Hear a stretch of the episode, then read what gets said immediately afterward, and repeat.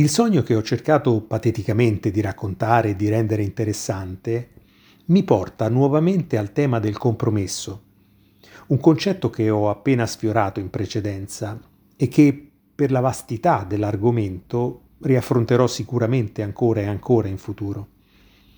Questa volta un classico esempio di compromesso, da accettare o meno, riguarda l'amicizia fra uomo e donna Esiste o può esistere una sincera amicizia fra un uomo e una donna? Le molteplici casistiche ed esperienze personali faranno propendere per i sì e per i no in misura ovviamente soggettiva. Ma nello specifico, quanto si può accettare, sempre che lo si voglia, l'essere solo amico o amica di un'altra persona verso la quale si nutre un sentimento diverso dall'amicizia pure semplice? Il mio vissuto personale mi porta a propendere per il sì, cioè che si può anche essere solo e semplicemente un amico per una persona dell'altro sesso. Ma ciò è dipeso anche dal periodo e dall'età che avevo al momento. Da adolescente prima e poi da giovane uomo ho avuto, quasi mio malgrado, molte amicizie femminili, alcune sincere senza implicazioni diverse ed altre che oggi posso definirlo in modo preciso, sono state dei veri e propri compromessi con me stesso.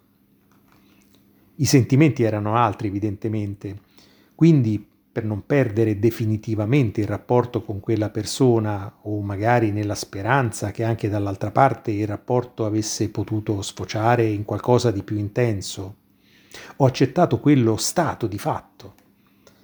Ma in tutta sincerità avevo deciso di fingere a me stesso distorcendo la realtà e creandomi una bolla tutta mia.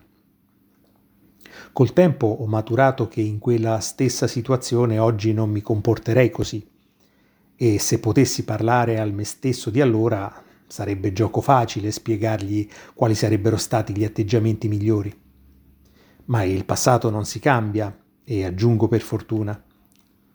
Sì, perché il passato a una cosa serve, o almeno dovrebbe, fare tesoro degli errori commessi, degli insuccessi e degli atteggiamenti sbagliati, ma anche delle cose giuste realizzate.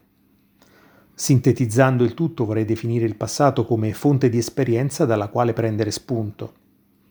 E l'esperienza si costruisce giorno dopo giorno, dovendo scegliere costantemente, senza sapere se sarà quella la cosa giusta oppure un errore e poco aiutano i consigli, spesso inascoltati, di chi ci è passato prima di noi.